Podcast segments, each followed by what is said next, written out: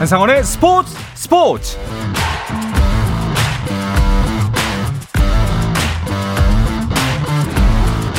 스포츠가 있는 저녁 어떠신가요? 아나운서 한상원입니다. 오늘 하루 이슈들을 살펴보는 스포츠 타임라인으로 출발합니다.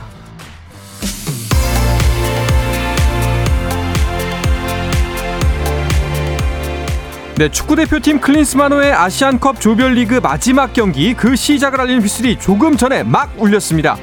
어제 일본이 이라크에 이어 조 2위로 조별리그를 마치면서 우리나라가 속한 2조 경기 결과에 따라서 우승 후보들 간의 맞대결인 한일전이 16강에서 조기에 성사될 수 있는 상황인데요. 현재 진행 중인 아시안컵 대한민국 대표팀 경기 소식은 잠시 후에 자세하게 전해드리겠습니다.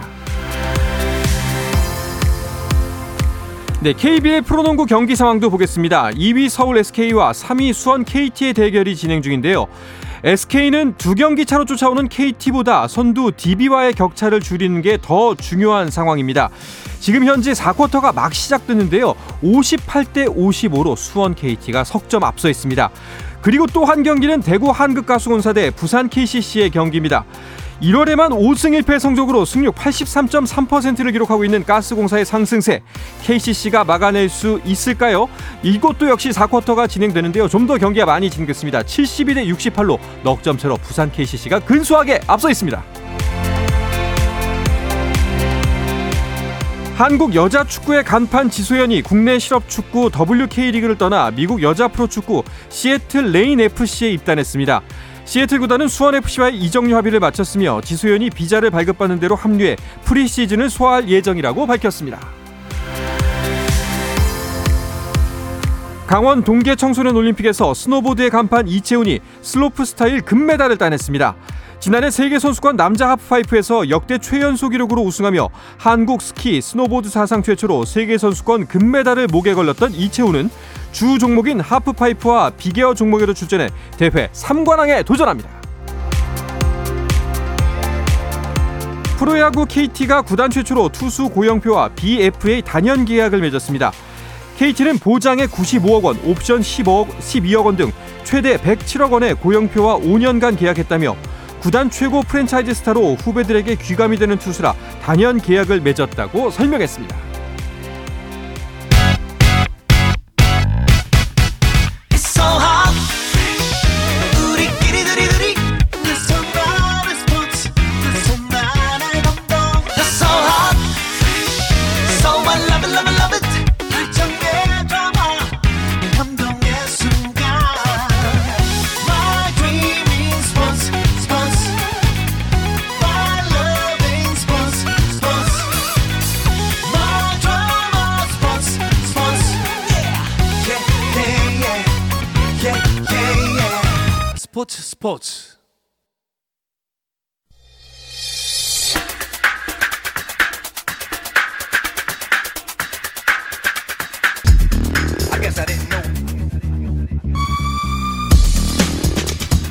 한국과 해외로 가는 이원 축구 방송 해축통신 시작합니다. 먼저 아시안컵이 열리고 있는 카타르로 떠나보겠습니다.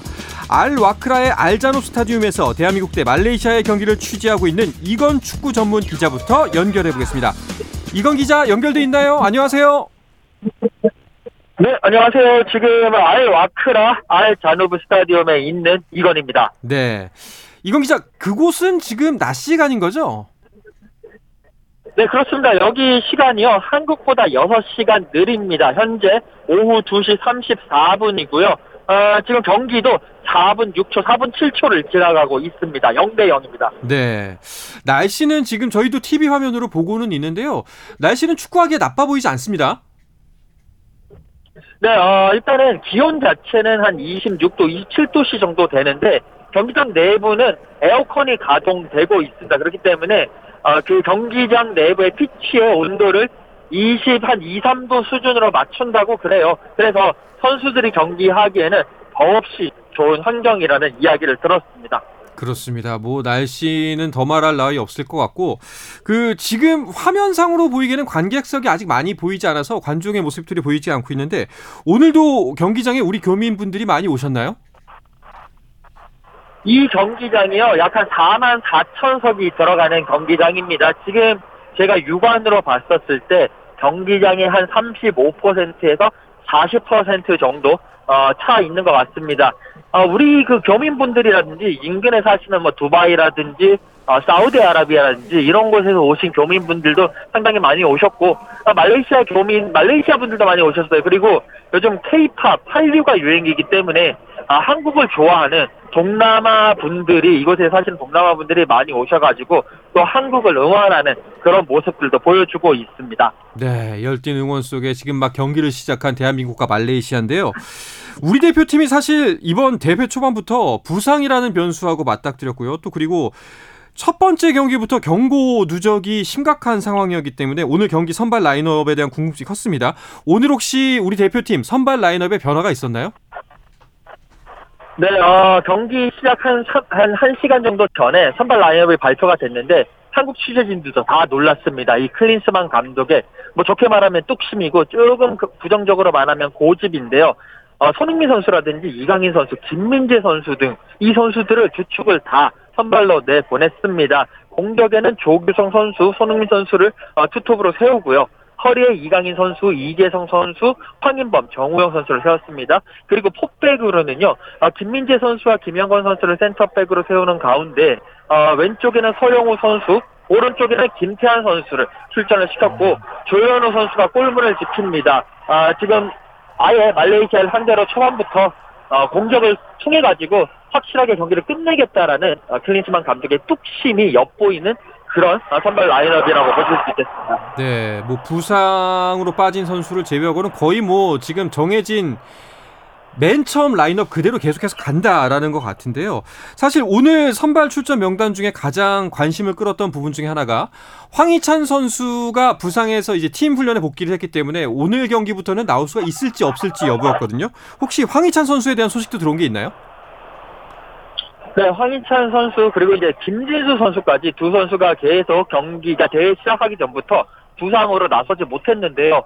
두 선수 오늘 그 교체 선수 명단에 이름을 올렸습니다. 그렇기 때문에 어, 경기의 그 상황이라든지 여러 가지 이런 흐름에 따라서 두 선수 중에 한 명이라도 경기에 뛸 수 있을 가능성이 있을 것 같고요. 특히나 황희찬 선수의 그 회복 속도가 좋기 때문에 경기에서 뛰게 된다면 경기 그 감각을 끌어올리는 수준에서 어느 정도 한 20분, 15분 정도의 아, 그런 경기 시간이 되지 않을까라는 어, 그런 예상입니다. 네.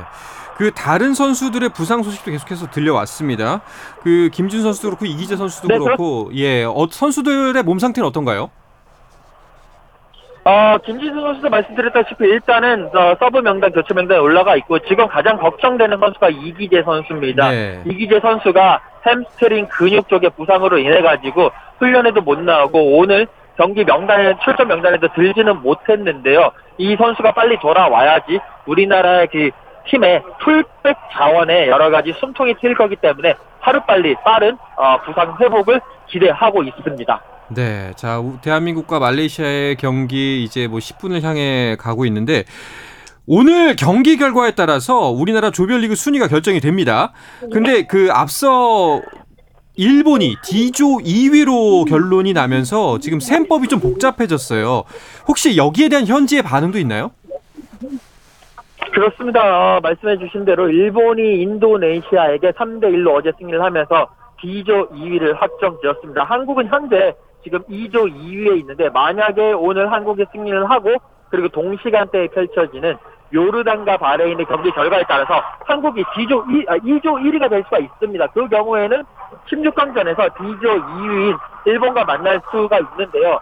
지금 현지에서도 한일전이 그러니까 대회 최고의 흥행 카드 중에 하나가 한일전인데 네. 이 한일전이 16강에서 성사되는 것이 너무나도 어, 좀 아쉽다, 아쉽다라는 평가가 많고요. 그렇기 때문에 한국이 부담감이 큰 한일전을 피하기 위해서 여러 가지 선택을 하지 않겠느냐라고 약간의 음모론을 아, 제시하는 그런 취재진들의 그런 분위기도 있는 것이 사실입니다. 네. 자, 뭐 우리가 요르단과 비긴 것도 대회 이변이라면 이변이겠지만 사실상 이번 대회 지금까지 나온 이변 중에 가장 커다란 것은 일본의 조 2위입니다. 이것도 역시 현지에서 굉장히 놀라워하고 있죠.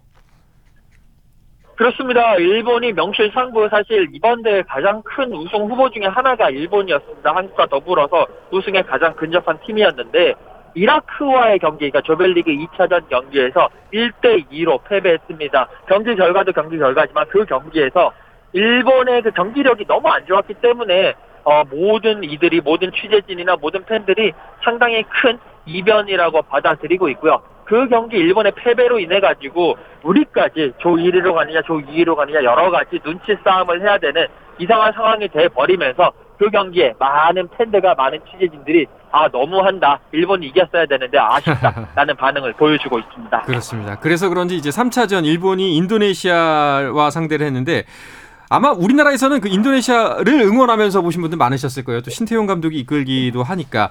근데 어제 물론 일본이 이제 3대 1로 인도네시아를 꺾었습니다만 인도네시아도 아직까지는 16강 진출 가능성이 남아 있다면서요.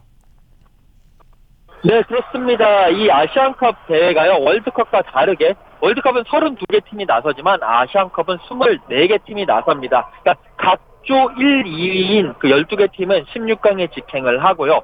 각조 3위가 6개 팀이 나오는데 승점에 따라서 상위 4개 팀이 와일드 카드로 16강에 합류를 하게 됩니다. 이 상황에서 인도네시아가 지금 1승 2패 승점 3점으로 조 3위 경쟁에서 4위에 올라와 있습니다. 이번 경기 말고 우리 경기가 끝나고 열리는 F조의 키르키즈스탄과 오만가의 경기가 있거든요. 그 경기 결과에 따라서 인도네시아가 16강에 올라가느냐 떨어지느냐 어, 이 여부가 결정이 날 건데요. 신태용 감독은 일본과의 경기가 끝난 이후에 우리의 16강 행은 하늘이 정해줄 것이다 라고 음. 이야기를 하면서 모든 마음을 비우고 하늘의 뜻에 따르겠다라는 그런 어, 반응도 보였습니다. 네, 그 하늘의 뜻이 꼭 인도네시아를 이끌어줬으면 좋겠습니다. 자, 그리고 또 하나의 한국인 감독, 오늘 우리나라와 경기를 펼치고 있는 말레이시아의 감독도 김판공 감독입니다. 네, 그렇습니다. 김판공 감독도 우리나라의 대한축구협회에서 또 기술위원장이라든지 많은 일을 했고 또 예전에 홍콩 감독도 했던 또 명장 중에 명장인데요. 김판공 감독이 말레이시아를 맡고 있습니다. 오늘 경기 하기 전날에 어제 공식 기자회견에서 김판공 감독이 한국은 결승까지 갈 팀이지만 나름대로의 약점을 우리가 파악하고 있다. 그렇기 때문에 우리는 잃을 것이 없고 최대한 좋은 경기를 하겠다라고 이야기를 했고요. 이미 말레이시아는 승점이 없습니다. 2패기 때문에 조하이지만 이제 계속된 월드컵 예선전을 위해서라도 어, 한번 크게 도전하겠다라는 그런 출사표를 던졌습니다. 그렇습니다. 사실 우리나라는 이 경기 경과, 결, 경기 결과를 떠나서 어, 거의 16강이 확정된 상황이기 때문에 뭐 얻을 것이 없다. 뭐 이런 말을 할 수도 있겠지만 사실 이 경기를 통해서 우리가 좀 가져와야 되는 것들이 많습니다. 네, 그렇습니다. 일단 우리가 앞선 두 경기에서 1승 1무를 냈습니다. 하지만 아쉽게도 경기력은 기대했던 만큼의 경기력이 아니었습니다. 첫 경기에서 세 골을 넣었습니다만 개인의 능력에 의해서 경기를 골을 넣었던 거고 두 번째 경기도 전체적으로 답답한 경기였는데요. 이번 경기를 통해서 일단 대량 득점을 해서 골을 넣는 법 그리고 어, 선수단의 자신감을 키워야 되는 상황이고요. 여기에 어, 우리 선수들 중에 지금 경고가 한 장씩 있는 선수들이 많이 있어요. 네. 손흥민 선수라든지 김민재 선수 이런 선수들이 이번 경기에서 일단 그 경고를 하나 더 얻지 않고 그리고 부상당하지 않고 승리하는 것이 또 가장 중요하고 그걸 통해서 16강전, 8강전, 4강전까지 여러 가지 분위기를 끌어올리는 것이 중요하다고 볼 수가 있겠습니다. 그렇습니다. 이제 아직 조별리그가 진행 중이기 때문에 아직 두 경기 동안 사실 만족스럽지 못한 모습을 보여준 것도 사실이지만 앞으로 남은 경기가 더 많이 남았다는 사실을 상기하면서 우리 대표팀의 선전을 기원하도록 하겠습니다. 이건 기자 계속해서 현장에서 수고해 주시고요. 꼭 오늘 멋진 승리 그리고 좋은 결과 전해 주시기 바라겠습니다. 오늘 소식 고맙습니다. 감사합니다. 네, 아시안컵 현지 소식 이건 축구 전문 기자 카타르 현지 연결해서 알아봤습니다.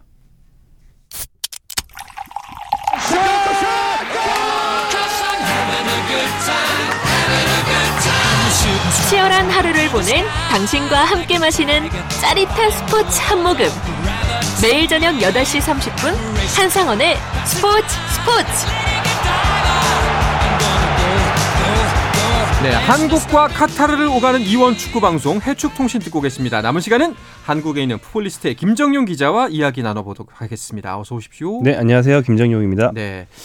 자, 방금 전에 손흥민 선수의 멋진 슛이 있었습니다. 키퍼 손을 맞고 골라인 아웃이 되긴 했는데 어, 지금 조별리그 최종전 15분여가 다 돼가고 있는 상황입니다.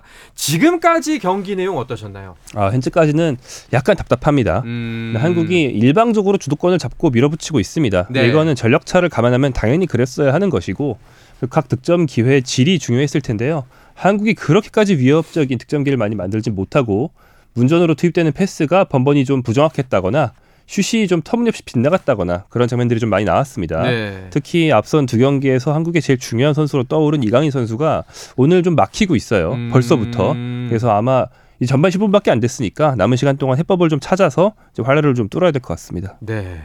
아, 그런데 사실 우리가 이제 아시안컵이 이제 다가오고 있습니다. 이런 소식을 전해드렸을 때는 1, 2차전 승리하고 3차전은 좀 마음 편하게 약간 쉬어가는 타이밍. 마치 월드컵에서 브라질이나 그렇죠. 아르헨티나 같은 네. 팀들이 이제 강팀들이 하는 그런 축구를 볼 수 있지 않을까 했는데 말레이시아전도 굉장히 예의주시하면서 보게 돼버렸습니다. 네, 그렇습니다. 뭐 사실 근데 아시안컵은 원래 한국이나 일본이라고 해서 그렇게 편하게 볼 수 있는 대회가 아니고 음. 이게 좀 묘한 게 월드컵 나갈 때는 분명 한국, 일본이 아시아 최강입니다. 네. 그런데 아시안컵만 오면 뭐 한국이 우승을 오랫동안 못한 거는 뭐 이렇게 알려진 사실이고 중동 팀들한테 많이 당하거든요. 네네. 여기 완전히 다른 판이기 때문에 뭐 어느 정도는 예상할 수 있었다고 봐야겠죠. 근데 이제 오늘 말레이시아전 같은 경우는 그래도 어쨌거나 돌아가더라도 승리가 유력하다.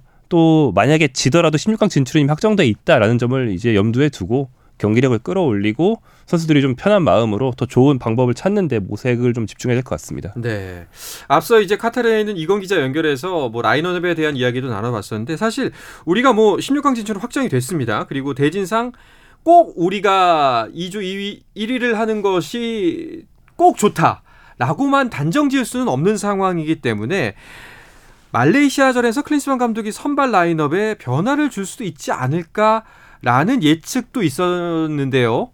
전혀 그렇지 않았죠. 네, 어, 근데 저는 이제 저를 비롯해서 많은 사람들이 예상을 했죠. 클리스만 음. 감독은 그렇게 변화를 주는 사람이 원래 아니다. 네. 그나마 오늘 수비형 미드필더 박용호 선수를 빼고 이제 원래 측면이었던 이재성을 중앙으로 돌려서 중앙을 황인범 이재성으로 꾸렸고요. 네. 왼쪽 측면에 정우영을 넣으면서 전보다 더욱 공격적인 음. 좀 수비형 미드필더 가까운 선수가 아예 없는 라인업으로 바꿨어요. 그리고 이제 풀백이 좌설령우 우 김태환이 된 건 이제 부상에 대한 어쩔 수 없는 조치였고요.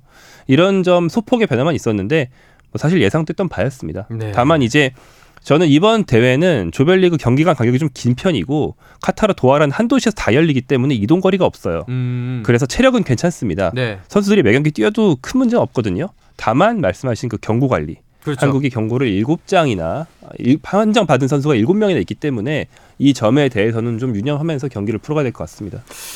뭐 사실 지금까지 상대가 어떻든 누구든지 간에 우리가 우리의 축구를 하고 우리의 경기력이 괜찮으면은 큰 걱정이 없을 텐데 말레이시아의 승패를 떠나서 걱정이 되는 부분은 그겁니다. 지금 첫 번째, 두 번째 경기를 치르는 동안도 우리나라의 경기력이 썩 좋아 보이지 않거든요. 네, 그렇습니다. 그러니까 첫 경기가 제일 안 좋은 건 좀 괜찮아요. 갈수록 음. 좋아지는 건 좋은 일이죠. 네네. 상승세니까. 거꾸로 첫 경기 바레인전을 이제 약간 고전했지만 잡아낸 뒤에 두 번째 경기 더 고전했고요. 이번 경기 상대가 활수 아래인 말레이시아인데 현재 18분까지는 그렇게까지 압도하지 못하고 있거든요. 네. 갈수록 경기력의 하향세를 탄다는 건 굉장히 안 좋은 겁니다. 음. 그렇기 때문에 오늘 경기 후반전에는 꼭 이 흐름을 좀 뒤집을 필요가 있겠죠. 네. 뭐 후반전 말씀하셨지만 아직 18분밖에 안 지났으니까요. 네. 조금만 더 기다려 보시죠. 일단은 어, 지금도 계속해서 물론 말레이시아 골문 앞에서 우리의 공격이 이루어지고는 있습니다만 사실 그렇게 수- 시원시원하거나 어, 정말 위력적이었다라는 부분이 보이지 않는 것은 사실입니다. 경기 19분을 향해 달려가고 있고 현재 점수는 0대 0입니다. 자, 오늘 저희가 준비한 코너가 해축 통신이니까요. 해외 축구 이야기도 나눠보도록 하겠습니다. 우리 대표팀이 지금 부상, 경고 이런 것 때문에 걱정이 많은데 프리미어리그 리버풀의 살라도 대표팀 경기에서 부상을 당했는데 부상이 꽤 심각한가 봐요. 네, 그렇습니다. 현재 아시아 국가들이 카타르에서 아시안컵을 하고 있죠.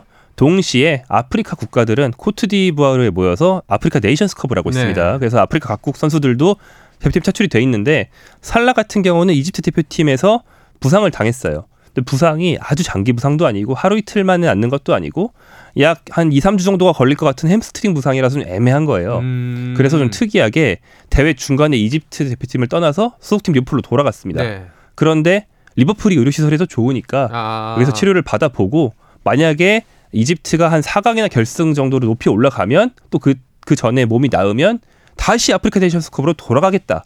뭐 이런 상황입니다. 야, 네. 뭐 애국심은 칭찬할 만합니다. 어떻게든 이제 우리 자국의 우승을 위해서 뛰겠다는 모습. 근데 또 리버풀도 역시 리그컵 결승에도 올랐는데 살라가 뭐 다 뛸 수가 있을까요? 네, 일컵 결승은 뭐 네이션스컵 결승에 오르든 아니면 뭐 부상이 좀 장기화되든 어느 쪽이든 좀 어려울 수 있죠. 음. 다만 이제 결승은 좀 많이 남았습니다. 네. 근데 이제 4강부터 못 뛰어가지고 이제 팀이 결, 겨우겨우 오르긴 했는데 이 결승전에서 뛸 수 있을지 여부 좀 불투명한 건데요. 리버풀은 풀럼과의 경기에서 1, 2차전 1승 1무로 결승에 올랐고 상대 팀은 첼시입니다. 네. 첼시는 리버풀보다 하루 앞선 이제 어제 새벽에 이부 리그 팀인 미들즈버러를 대파하고 결승에 올랐습니다. 뭐 이 현재로서 이 첼시와 리버풀의 두 전력만 놓고 보면 리버풀이 분명 어, 확고한 우위입니다. 그런데 살라가 빠졌기 때문에 변수가 될 텐데요. 네, 그렇죠. 예, 어떻게 보시나요? 네, 어, 리버풀이 프리미어리그 1위, 어, 첼시는 9위이긴 합니다. 그런데 어, 최근 다섯 경기만 놓고 보면 첼시도 네. 흐름이 좋아요. 네, 자, 지금 어 우리나라의 그 세트피스 그 코너킥 상황에서 헤더 골이 들어가는데 골키 펀칭이 됐습니다만 펀칭 자체가 골문 안에서 이루어진 것으로 보이거든요. 그래서 지금 VAR을 체크를 하고 있습니다. 느린 네. 화면으로. 그런데 느린 화면으로 저희가 봤을 때 측면에서 봤을 때는 골이 안쪽에서 처리가 된 것으로 보여서 아마도 다분히 뭐 예상을 하자면은 골로 인정이 될 것 같습니다. 네, 정우영 선수의 헤딩이었고요. 네, 이렇게 되면은 이렇게 되면은 전반 21분 골이 예, 골이 방금 인정이 됐습니다. 대한민국 21분 전반 21분에 1대 0으로 앞서가고 크린스만 감독 얼굴에 미소를 짓고 있습니다. 이렇게 되면 오늘 정우영 선수를 처음 선발로 투입한 선택이 굉장히 적중했네요. 아, 이렇게 네. 되면 또 칭찬을 받는 건가요? 네. 아, 참 어, 얄팍하시네요. 아, 네. 네, 괜찮습니다. 어, 그래도 이기는 게 좋은 거죠. 아, 그럼요. 그러니까 예. 반전시켜야 됩니다. 네. 자, 다시 한번 프리미어리그 이야기로 넘어와서요. 자, 손흥민 선수가 빠진 토트넘. 토트넘도 역시 큰 경기를 한 가지 앞두고 있는데 맨시티와의 FA 30 FA컵 32강전 예정이 돼 있어요. 네, 그렇습니다. 어, 토요일 27일 새벽 5시에 열리는 토트넘과 맨체스터 시티의 경기고요.